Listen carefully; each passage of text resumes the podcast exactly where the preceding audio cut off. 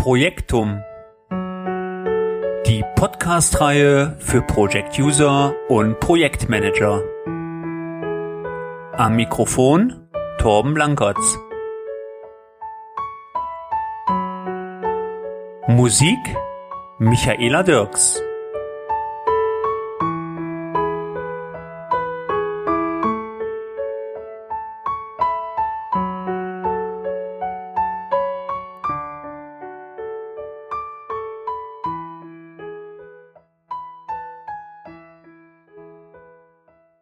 Hallo, liebe Projektfreunde und Projektsuiter von A bis Z, von Norden bis Süden, von Osten bis Westen. Hier bin ich wieder, euer lieber, guter, alter Blankertz. Ja, kurz vor meinem Urlaub noch einen Podcast für euch. Ähm, ich habe ja schon angekündigt, dass ich ungefähr versuche, alle zwei Monate einen Podcast zu erstellen. Und ich freue mich heute wieder einen aufzeichnen zu können. Das ist nun mittlerweile schon mein vierter Podcast. Und ähm, ja, was habe ich euch heute vorbereitet? Heute gibt's mal kein Interview. Ähm, das liegt daran, dass ich einmal aus zeitlichen Gründen es nicht geschafft habe, einen Interviewpartner zu interviewen, habe aber schon für die weiteren Podcasts wieder interessante Gesprächspartner ähm, besorgt. Ähm, als nächstes werde ich mit der ähm, Astrid Schmeling ein Interview führen. Die Astrid Schmeling ist die Nachfolgerin vom Stefan Fassauer. Und ähm, ja, für die Leute, die es noch nicht mitbekommen haben, es hat einen kleinen Paradigmenwechsel gegeben bei Microsoft. Der Stefan Fasshauer, bisheriger Produktmanager für Microsoft Project und Visio in Deutschland, ist nun komplett in das SharePoint-Universum abgetreten und die Astrid Schmeling ist jetzt äh, seine Nachfolgerin. Und äh, ich habe mit der Astrid schon gesprochen und habe gefragt, ob sie gerne einen Podcast mal mit mir aufzeichnen möchte. Und das fand sie eigentlich schon eine ganz gute Idee und habe sie jetzt hierzu auch ähm, ja, akquirieren können und hoffe, dass wir im September ungefähr den Podcast aufzeichnen können. Dann habe ich einen weiteren Gesprächspartner gefunden. Ähm, den Podcast werde ich dann auch aufzeichnen und zwar mit dem Herrn Peter Dülker von der Selectric GmbH, ähm, der sich auch freundlicherweise bereit erklärt hat, mal mit mir ein Gespräch zu führen. Und zwar hat die Selectric ähm, den Project Server eingeführt und ich wollte mich ganz gerne mal mit ihm unterhalten. Ähm, einmal, warum sie sich für den Project Server entschieden haben und zum anderen gibt es da eine Besonderheit, weil einige Informationen werden dort weiterhin in der ERP-Software gepflegt und andere Informationen werden im Project Server gepflegt und ich unterhalte mich mit dem Herrn Dülker mal darüber, was sie dazu bewegt haben, verschiedene Informationen in verschiedenen Systemen äh, zu pflegen und warum die das machen. Ja, ähm, der Podcast wird wohl auch aufgezeichnet. Ich schätze auch so im Oktober, November. Also wird er wahrscheinlich so im Dezember werden, dass ich den ähm, zur Verfügung stellen kann. Aber warten wir alles mal ab. Wie gesagt, äh, Planung ist gewiss geduldig und nicht so beständig wie die ständige Änderung. Ja, in dem Sinne ähm, gibt's heute nur aktuelle Tech-News und ich würde sagen, fangen wir doch einfach mal mit den Tech-News an.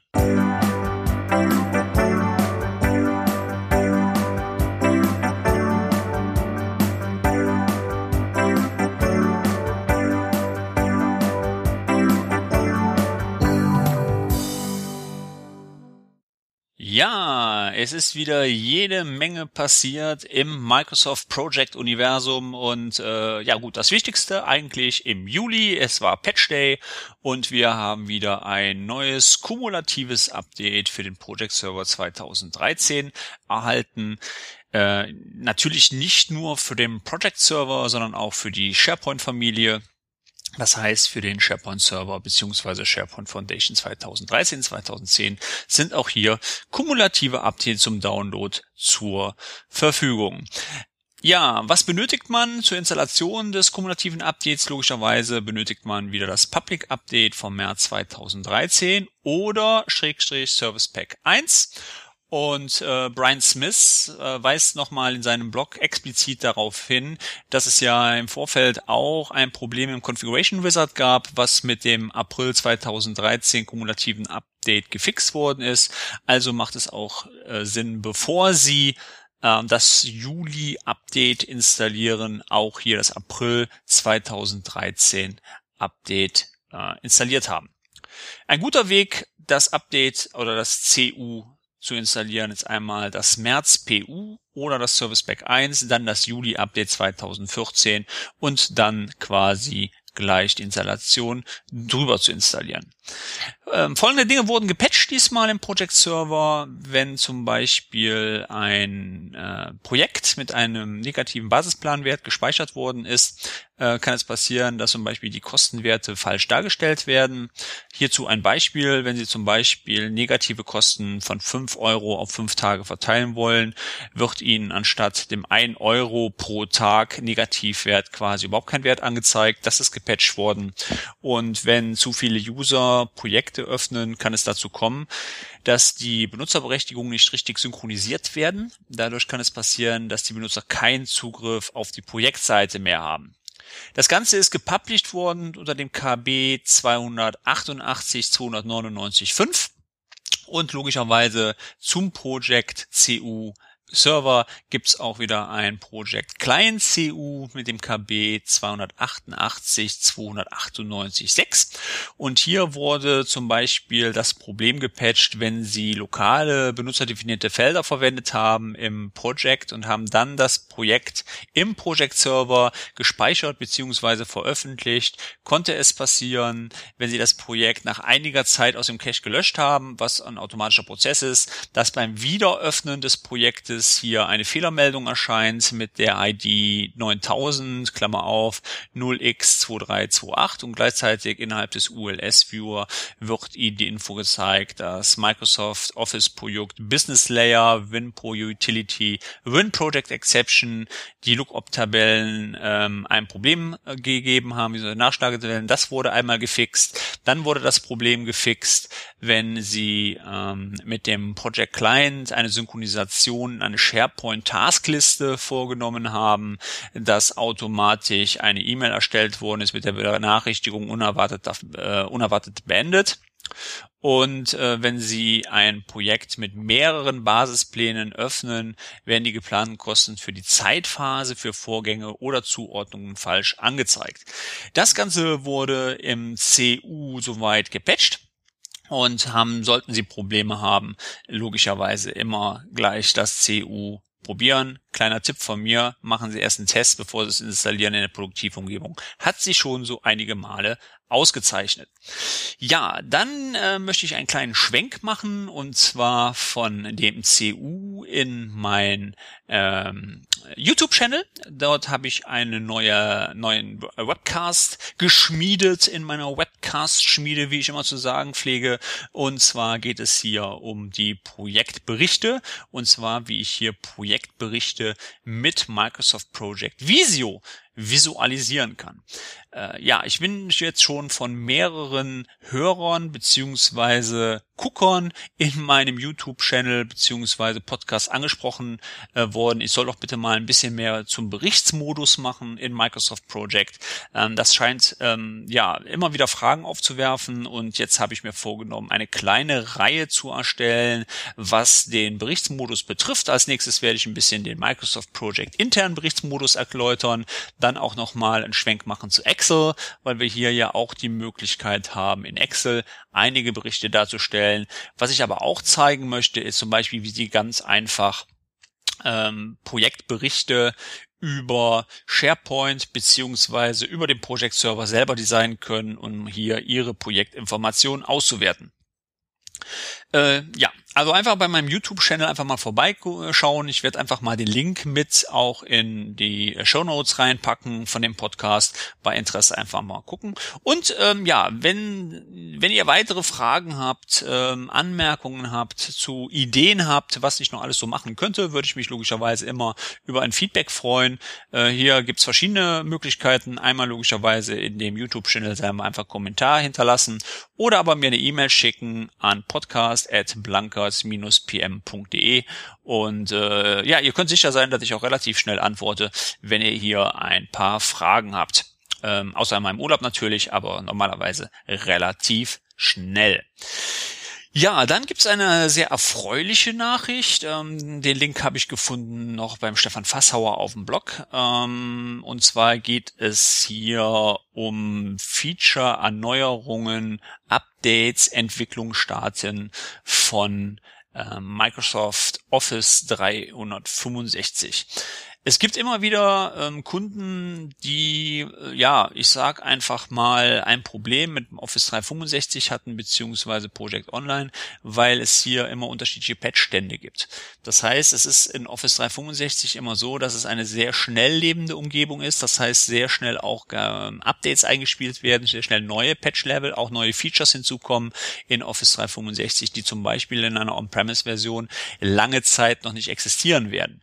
Und äh, das betrifft logischerweise auch Project und ähm, das wurde logischerweise von vielen Kunden auch bemängelt, dass es hier keine Informationen gibt von der Seite von Microsoft, von wegen, wann gibt es einen neuen Patch-Level, haben wir ein neues Feature, haben wir kein neues Feature oder man wartet auf ein Feature, wann kommt das Feature. Und hierzu hat Microsoft jetzt eine eigene Seite ins Netz gestellt, wo man ähm, ja schauen kann, welche Informationen ähm, welche neue Updates es geben wird, welche Erneuerungen es geben wird, welche Entwicklungsstadien wir haben oder welche Projekte sogar gecancelt worden sind von der Seite Microsoft. Und ähm, ja, der Link ist http office.microsoft.com. Wer hätte es gedacht? Dann slash en-us slash ist eine US-Seite Office 365 Roadmap FX und dann Zahlencode. Ich pack auch einfach den Link in die Shownotes rein. Ich glaube, das ist besser, wie hier im Podcast einfach nur so einen Link aufzuzählen. Ja, dann gab es eine sehr interessante Studie von der Anwaltskanzlei PRW Rechtsanwälte. Die haben einen Artikel veröffentlicht zum Thema Datenschutzkonformität von Microsoft Office 365 und Windows Azure. Und die haben ganz einfach mal die ganze Sache beleuchtet, wie die Vorurteile, die ja sehr oft kommen, von wegen, dass in, innerhalb von Office 365 Datenschutzrichtlinien ähm, nicht eingehalten werden. Also sie schreiben auch ganz in ihrem Header zu dem ganzen Artikel, dass die Geschichte von Cloud-Lösungen noch sehr jungfräulich ist, aber die Technologie aus datenschutzrechtlichen Bedenken äh, zerfleischt wurde. Ähm, dass diese Bedenken unbegründet sind, kann man in dem Artikel nachlesen äh, PDF, downloaden White Paper dazu und dann kann man sich dieses PDF auch durchlesen. Also ich habe das getan, das PDF mir einfach mal zu Gemüte geführt und ähm, ja, ich muss sagen, es ist halt schon ein guter Weg, alleine schon das von der Anwaltskanzlei das mal auch zu beleuchten. Ähm, von meinem Gesichtspunkt aus muss man allerdings hier auch das Ganze mal ein bisschen kritisch ähm, durchleuchten. Ähm, viele, die mit mir ja auch zu tun haben und sich auch über die Cloud-Lösung mit mir unterhalten, ähm, denke ich, dass es eine sehr gute Lösung ist, auch eine sehr praktikable Lösung ist, auch im Bereich Project für kleine und mittelständige Unternehmen. Warum? Weil sie ganz einfach hier Features erhalten, die im Enterprise-Segment liegen. Man muss wissen, wenn man eine Project Server Umgebung implementieren möchte, gehört da ein bisschen mehr zu, wie ein SharePoint Server beziehungsweise ähm, ein SQL Server weil hierzu kommt eindeutig, dass man auch viele Enterprise-Lösungen von Microsoft nutzen muss. Wir reden einmal von dem SQL-Server, wenn ich zum Beispiel die Power View-Features mit benutzen will und logischerweise auch vom SharePoint-Server, was logischerweise für ein kleines Unternehmer, äh, Unternehmen schon eine sehr kostspielige Angelegenheit ist in dem Punkt. Und hier bietet Microsoft Project Online wirklich einen sehr guten Weg, auch für kleine und mittelständige Unternehmen äh, eine Enterprise-Lösung von Microsoft für einen sehr günstigen Preis zu bekommen. Aber, und das muss ich immer wieder dabei sagen, und ich denke, das ist auch ein Hauptproblem in Deutschland, ähm, dass hier einfach das Vertrauen zu einer Lösung fehlt. Und gerade, sage ich mal, die Artikel und Probleme im Bereich NSA und ähm, Snowden haben nicht gerade zu dem Vertrauen beigetragen. Ähm, hier gibt's immer ein, ein, guter Weg. Ich denke, dass in Zukunft wir uns weiterhin ganz stark über Hybridlösungen unterhalten werden und Microsoft hier auch einen sehr guten Partner bietet, um Hybridlösungen mit eigenen Infrastrukturen äh, zu bauen. Und man muss halt immer schauen, was der bessere Weg ist und welche Mischform man hier machen kann. Also ähm, sehr interessantes Weißpaper, einfach mal durchlesen. Ich finde, ähm, die haben es auch sehr gut aufbereitet, auch verständlich aufbereitet, nicht nur für Juristen, sondern auch für Normalsterbliche. Und ähm, ja, kann ich einfach nur empfehlen. Ähm, sehr interessanter Artikel. Ja, dann haben wir ähm, noch, äh, ja, das war's ich bin eigentlich soweit durch. Wow, also war eigentlich heute gar nicht mal so viel. Ähm, waren ein paar Sachen, die ich einfach angesprochen haben wollte. Und äh, ja, ich würde sagen, dann war es das auch schon von meiner Seite mit dem sehr kurzen Podcast diesmal. Und ich freue mich ganz einfach äh, auf den nächsten Podcast. Bis dahin.